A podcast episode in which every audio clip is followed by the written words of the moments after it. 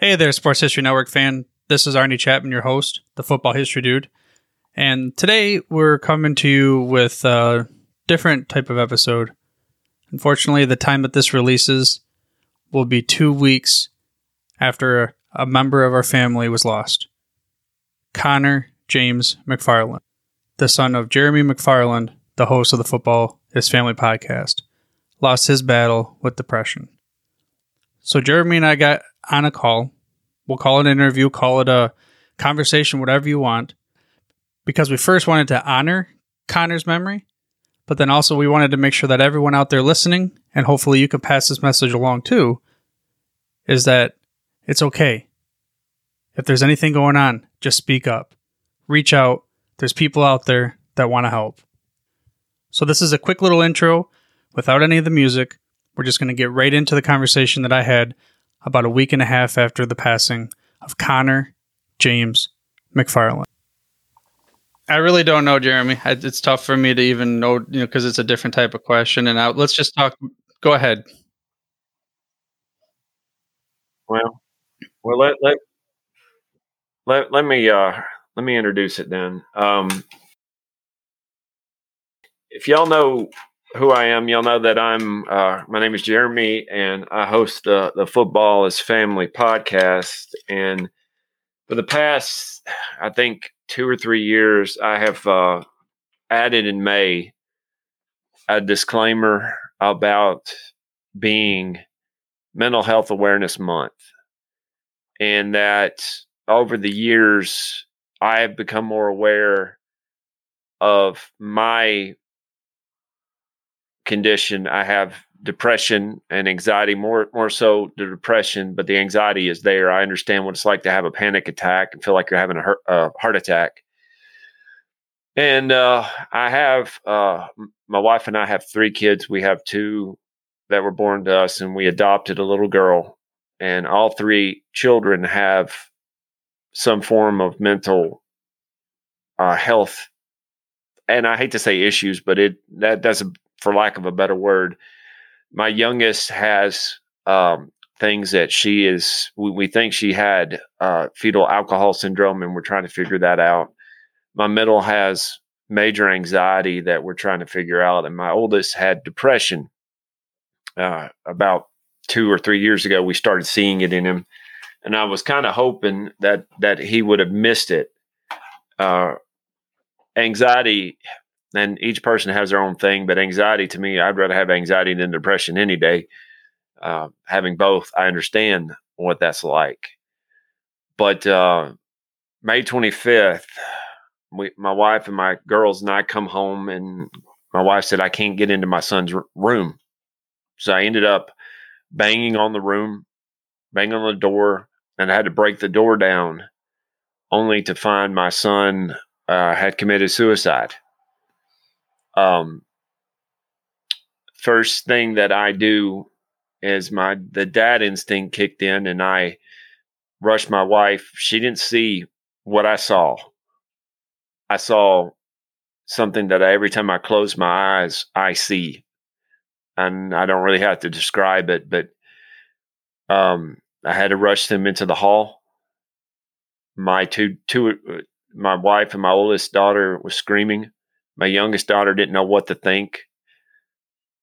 I ended up having to call the sheriff, the ambulance. Uh, he was pronounced dead on the scene. Uh, it started raining. Uh, I can remember it raining and me standing outside in the rain. People said, You need to get in. The rain actually was something that was comforting. I had to call my mother and my father and tell her that their grandson was dead. He's 17 years old. Um,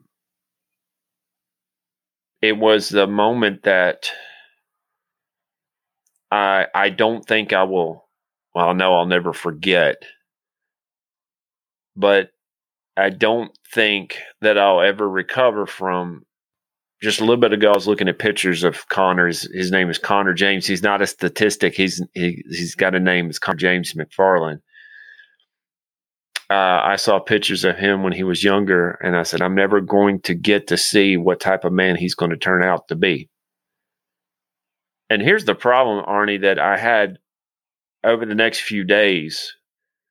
People were calling and checking what happened, and I had to relay the story that my son had died. And they said, What happened? How did it happen? And I got to the point where I was getting, I didn't tell them, I was getting resentful because the news in this small town of ours travels fast. I got calls from people within 10 minutes of my calling because they were listening to the scanner on, on the, the police band. And they said, What happened? Well, what happened? Um, and I wanted to tell them you could take a long walk off a short pier but I finally got to the point where I said my the depression killed my son. He had come to us earlier a few months ago and said, you know, he started having depression issues and we got him treatment. We got him talking to a counselor. We got him on medicine. And the one thing, Arnie, that I want people to, to understand is that depression is a liar. It's a liar it lets you see things that are not there, lets you believe things that are not there. And as a result of that, a person who is typically truthful will become a liar because the first thing that you will tell people when they ask, How are you doing? I'm okay. Because we're taught from a young age don't express your feelings, your feelings aren't real, or there are other people that are worse off than you. That might be true. But if you find somebody with a bullet hole in their leg compared to a bullet hole in their chest, it's still going to hurt. It may not be life threatening, but it still hurts. So when you, you know, I, have had people all my life as a as a Christian, and and I'm not, I don't blame God for this. I don't. I'm a preacher. I've been doing this for over 20 years. I've had people come up and quote one verse in particular to me when I when I tell them I have anxiety problems. They said, "Be anxious in nothing, but in everything through prayer and supplication, make your requests made known to God." And they said, "You don't need to be anxious; you just need to pray." Thank you. Not only do I feel anxious about how I'm feeling, but I feel bad that I don't trust in God enough they don't see that as a byproduct of what could happen when you tell people that they shouldn't be feeling the way they do. Anxiety is a liar, but depression is an extreme liar. So we buried my. The next day, I t- get in my truck and I drive to my family, the place where much of my family are buried. My granddad is there he died on March 7th, 1993. My son was born March 7th, 2005. I went up there and I just lost it. And I asked my grandfather to watch over my son. My son was buried just a few feet away from my grandfather. And I had the chance to speak at my son's funeral, and I, I made a statement that this isn't right. He should be speaking in mine. There is, we were trying to tell him there's nothing so bad that you can't turn it around given enough time. And he didn't believe us because depression is a liar. So, with that being said, I mean, you mentioned how, and I believe that too. It's things that will manifest in our heads that ultimately may never come to be, and we'll we'll, we'll clasp onto them, and it's very difficult in the moment to be able to to really think through that. How do we, as people, part of society, whatever you want to call it, maybe what are some of the things that we can recognize that we can maybe ask that question hey you as like you mentioned i'm fine but like what can we do or what can we recognize and just to, just to take that one extra step or care? Well uh, i i would say don't be a detective. If they say they're fine, don't go and just pry at them because they're going to continue to tell you that they're fine and they're going to get mad. Be a friend. We tried our best to be friends. You know, parents can't be friends with their children in the same way that we can be friends, but if you know of somebody who is struggling and that you can see it, but there be there for them. Um, you can't take them to a therapist. You can't give them medication, but you can be a friend. Uh, know know that your know your limits yourself. Uh, I've got 133 undergrad hours for my degree.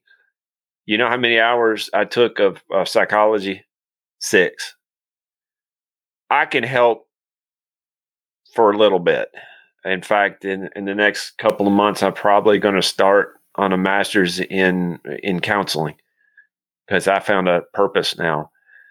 Um, most people know psychology from Dr. Phil you are not going to fix them if they number one don't want to be fixed and number two you don't know enough psychology and most people don't know enough psychology to fix people uh and and i want to think this as well. Most people don't think they need to be fixed. They're not broken. They just have some things that need to be tuned up. Um just be careful how you respond to people. If they're saying they are depressed don't tell them to you know stick your chin out and and uh, turn your smile upside down. Don't give them the platitudes. If they want to talk let them. You don't have to respond to people you don't have to respond if somebody's talking to you you don't need to say one of the things for my son when we had the visitation is people are saying i know what you're going through um I wanted to tell most of them, no, you don't. Some of them have lost their kids. In fact, several have lost their kids.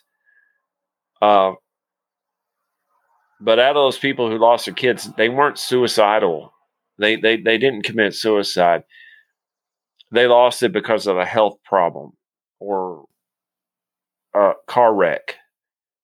There's a difference if you go up to somebody and say, I know what you're going through, even if you do, it becomes resentful that most people are going to turn and say, you know what, I'm not going to talk to you. You don't know what I'm going through. You don't get it. Uh, and you're not listening. Because to each person, a loss is a different is is different because each person is created differently my daughter, my youngest, Harmony, the one we adopted, she just started going through the anger part of the stages of grief about yesterday. I haven't even gotten through. I I think I'm still in denial, and my problem, Arnie, is that I feel like if I stop moving, it's going to hit me, and I can't stop moving because I don't want to I don't want to believe it. You know, I went to his room today and his bed is not there. I was thinking, my, a friend of mine offered me a PlayStation 2. And, you know, it's like, you got a PS4. Why do you want a 2? Two's better in a lot of ways. And I was thinking, my son would love this. And I'm going to call Konnor and tell him, and like, oh, I can't. When I look on Life 360, his his name is on there and it's location location uh, barred because he kicked us off to do what he did. And the worst part is, Arnie, he used my gun. I, I have a, I carry, I used to, I've, I've given the guns over, and he used my pistol. Uh, we had the other pistols locked up, but mine was in my truck because when I travel to Nashville, I like to be protected. Uh, so when people tell you, I know what you're going through, maybe they do. But the first thing that they do, that people do when you say, I know what you're going through, is that they're going to turn you off. Let me let me let me tell you a little story here, Arnie. Um, Sunday, it was in fact it was two days after my forty third birthday. We buried my son at the Hilltop, uh, Hilltop Church of Christ in in um, outside of Centerville, Tennessee. And I get a call, or a friend of mine that was there got a call saying there's been another suicide in Waverly. And uh, so we come back to, to town, and I found out that it was a member of the church here at Wildwood Valley. It was his nephew. So I told my wife, I have to go.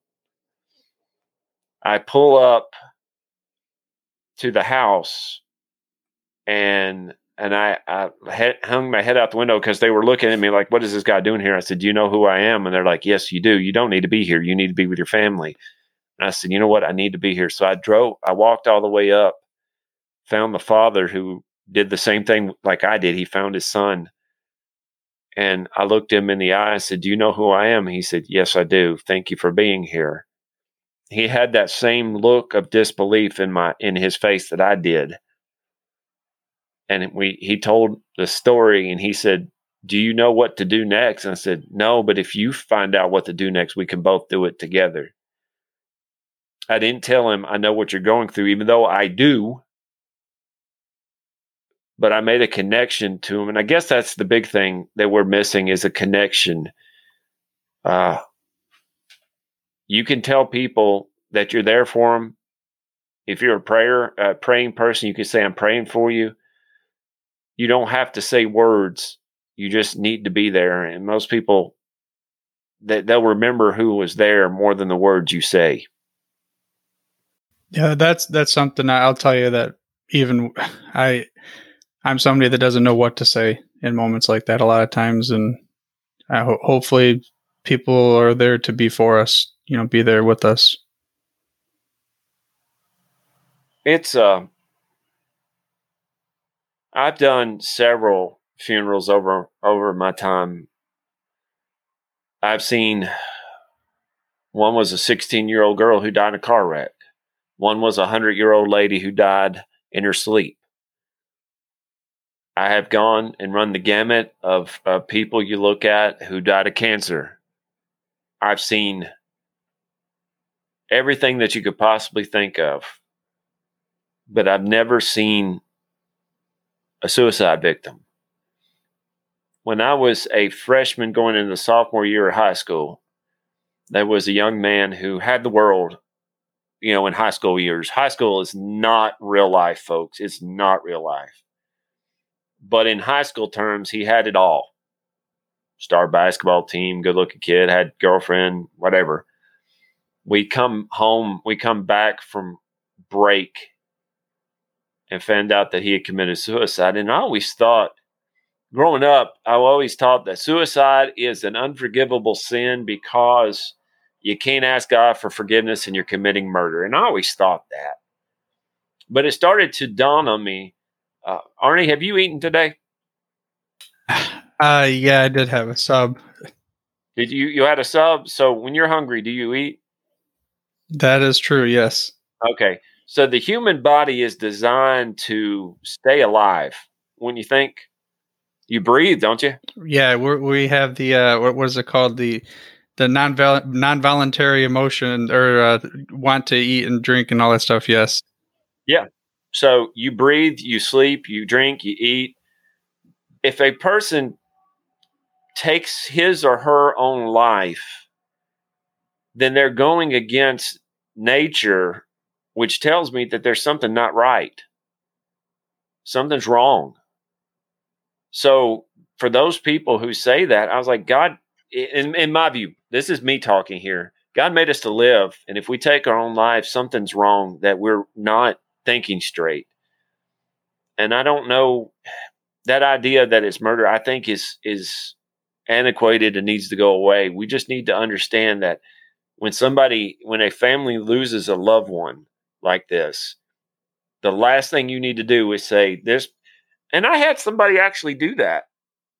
This person is not going to heaven. And I, it took every bit of my own patience to not remind them who the father was. I I'm not a violent guy, but doggone it, there was an image of how long I could spend in, in jail for decking a person.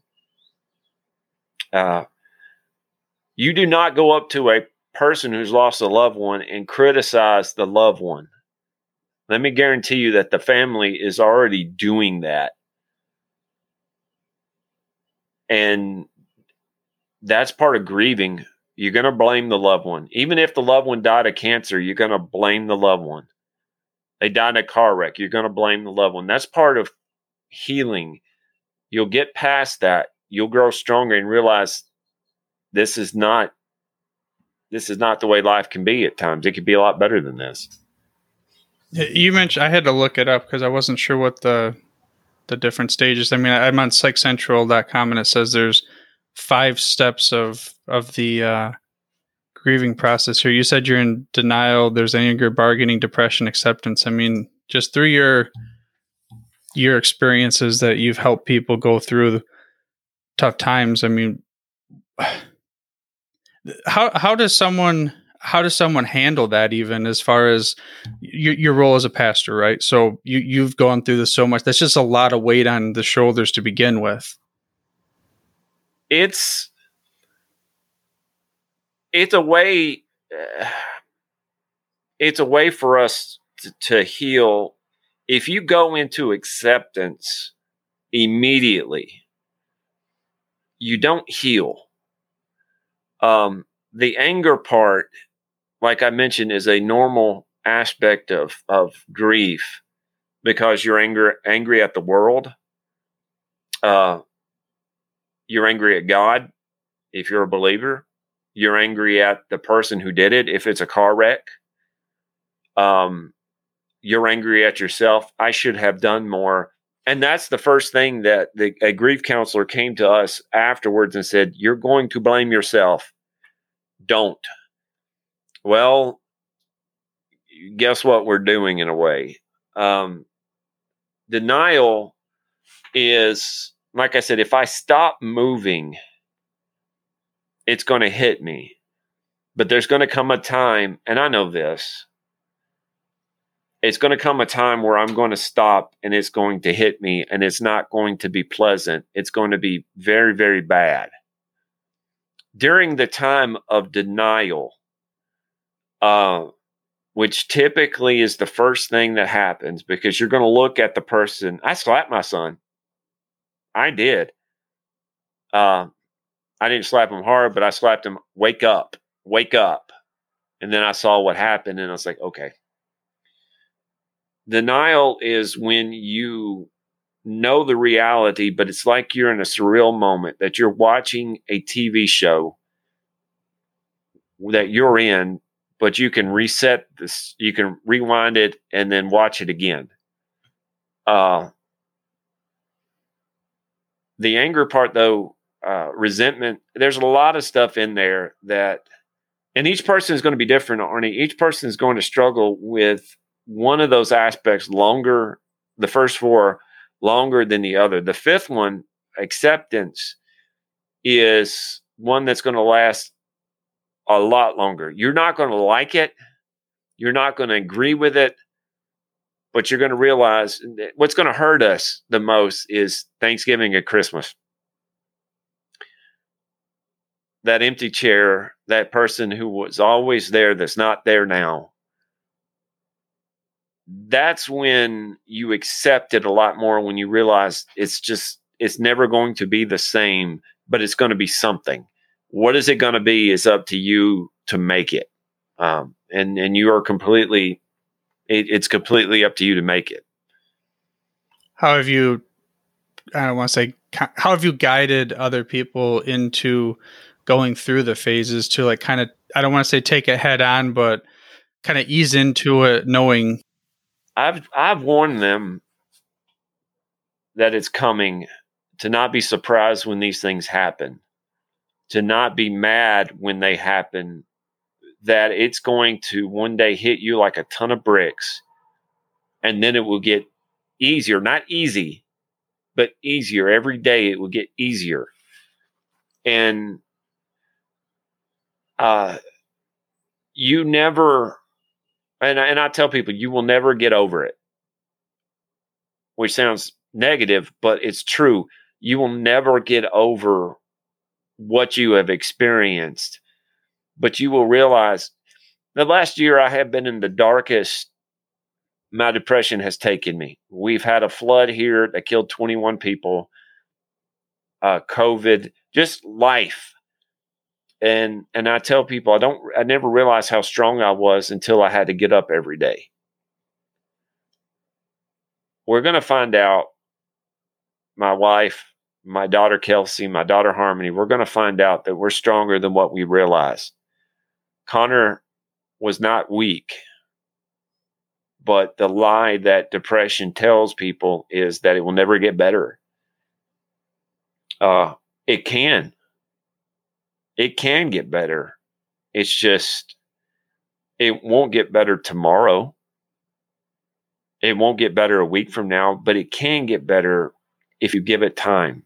Yeah, and that's the type of thing too that I, I would like for anybody that's listening that just remember it can get better just just remember that there's I don't I don't know what analogy you want to use right now. It looks like you had one that came to mind. You know, you hear the story that the light at the end of the tunnel is a freight train. What if the light at the end of the tunnel is is somebody? Or what if you are the light at the end of the tunnel for somebody? You may not have all the answers. In fact, you probably won't but if you're there for somebody, you don't have.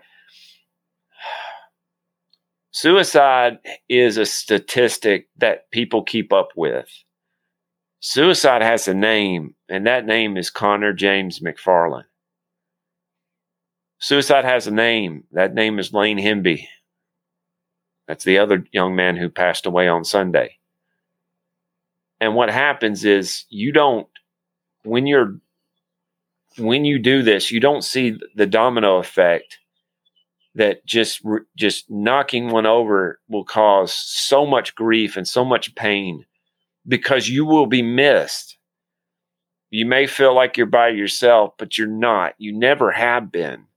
You just don't like I said depression is a liar and it will cloud your judgment from what you really have around you and who you really have around you.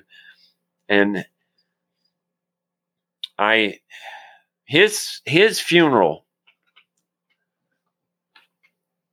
uh was people were turned away because they didn't have enough places to stay. They left.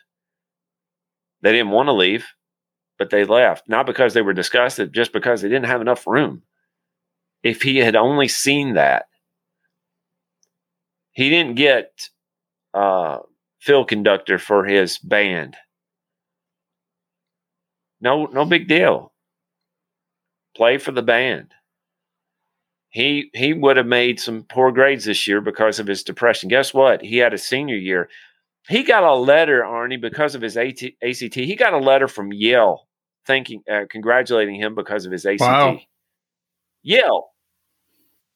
Uh, it blew me away. I like to think he gets his he got his brains from me, but I know that's not for true a 32. And he was going to take it again. Uh, he left the hardest part of that whole thing was seeing my grandmother, his great grandmother, barely able to stand because she couldn't go up next to the casket. We had to escort her out. We had to help her out. I just it, it you just don't see the results of these things on this side of eternity. You just don't. And if anybody out there is listening to this and is contemplating suicide, let me give you, I know personally the thoughts about five or six years ago, there was it was a domino effect that hit me that I was looking for a patch of ice or two on my way back from from Freed-Hardeman to home so I can slip off the road and get in a car wreck and die and make it look like an accident so my wife can get the life insurance. I've never looked down the barrel of a gun, but I know the hopelessness that you can feel because of this. I know that. But let me tell you that there's nothing that you can't get back from. And that's why on, on, the Football's Family podcast, I do talk about these things. And if one person hears what I'm saying right now and gets help, and, and let me tell you, I'm wearing this uh, uh, bracelet right here. It says uh, it says Tennessee lives count, never give up. There is a one eight. Let me pull this out here. This is not just a Tennessee thing, but can I give this out to of you? Of course, Arnie? yeah.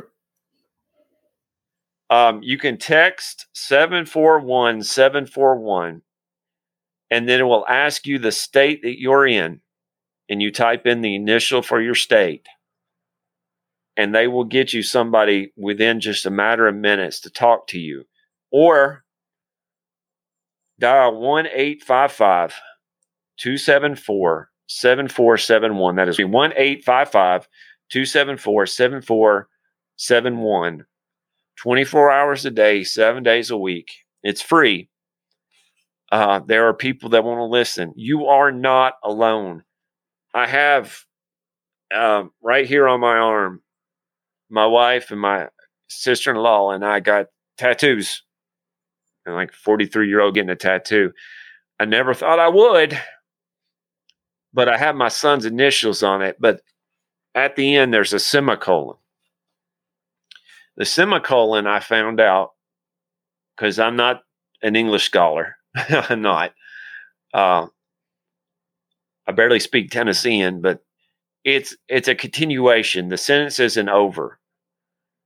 I put my son's initials on my arm and I put a semicolon next to it to say that my son's life, while maybe over on this earth, will never be done. My wife and I have uh, uh, talked to the, we're going to talk to the Board of Education soon, and we're going to be talking to the kids at the, the schools throughout this county. Um, I'm going to talk to the state representatives in Nashville. I hope to go statewide with this. Our kids need to know that it's okay to be not okay. And even if you think it's silly how you're feeling, you are feeling it. You are not just, it's not just, well, I'll feel better tomorrow. No, you may not. And it's only going to get worse unless you stop it to the best of your ability. And maybe your ability is that you go to somebody crying and they can listen to you. But you need, if you need help, call that number, get that text, text what state you're in, and within a moment, it should get you somebody to call you or to text you. And they were willing to listen. And uh, I, I, I've talked to your off, Arnie. Let's go ahead. Let's say that number again so that if someone's listening and they just. Yeah, let, let, let, me, let me pull that out here. Text 741 741, and then you text your initials to your state. For Tennessee, it's TN. Uh, but the number is 1 855 274 7471. 24 hours a day, seven days a week. Uh, and they will answer, and there will be people on the other line that really do care. And if you're listening to this, we're going to put some links in the show notes for you as well. So you can go on there and check out different options. Um, none of them are sponsors or anything, just they're, they're something that we really believe that you should go check out.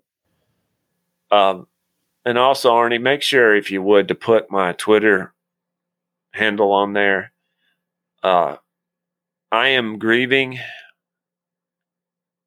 but that doesn't mean that I'm distant. I mean what I say. If you ever need to talk, message me. Uh, I don't have to know all the details. I don't want to know all the details if you don't want to tell me. I'm not going to pry, but you'll always have somebody who will respond on my end. And if I can't help you, which the odds are, I'm not going to be able to help completely. I can help some, but I can find ways to get you to somebody who can. Uh, if you need somebody, if you feel alone and you need somebody to talk to, message me at Jeremy underscore McFarlin. And uh, I do sleep at night sometimes, uh, but in the mornings, I will respond. And if it's really urgent and I'm awake, I will respond immediately. Uh, so that's, yeah, please, please, please do that. And we're totally okay with uh, sending a message, even if it's an anonymous message you need to just get something off your chest to the Sports History Network. You can go to the contact page as well. And that just goes to my personal email address, the uh, Arnie Chapman, the football history dude. It doesn't go anywhere else. And if need be, we can help you out. Yeah. And Arnie, if, if Arnie uh, needs to send it to me, he can send it to me. Um, we can, uh, we got a lot of good dudes on this, on this uh, network that uh, that will listen. Uh, a lot of good people that want to listen and that are willing to uh, to help. Again, that was a conversation that I had with Jeremy, host of the Football's Family podcast, about a week after his funeral for his son, Konnor James McFarlin. Now, a big message that we want you to take away is that we want to honor Konnor's living memory. But at the same time, what we really want you to do is we want you to let you know that we're here to help. Jeremy mentioned it. He's there to help you. And we at the Sports History Network want to help. Or I challenge if you're someone that doesn't know if you should say something to somebody, like Jeremy said, just be their friend. That's all you got to do. The Sports History Network is 100% a judgment free zone for everyone no matter what you're bringing to the table. Now just go out there and hug your loved ones. And Konnor, I know you're listening. We are not through because we know you are not through, dude.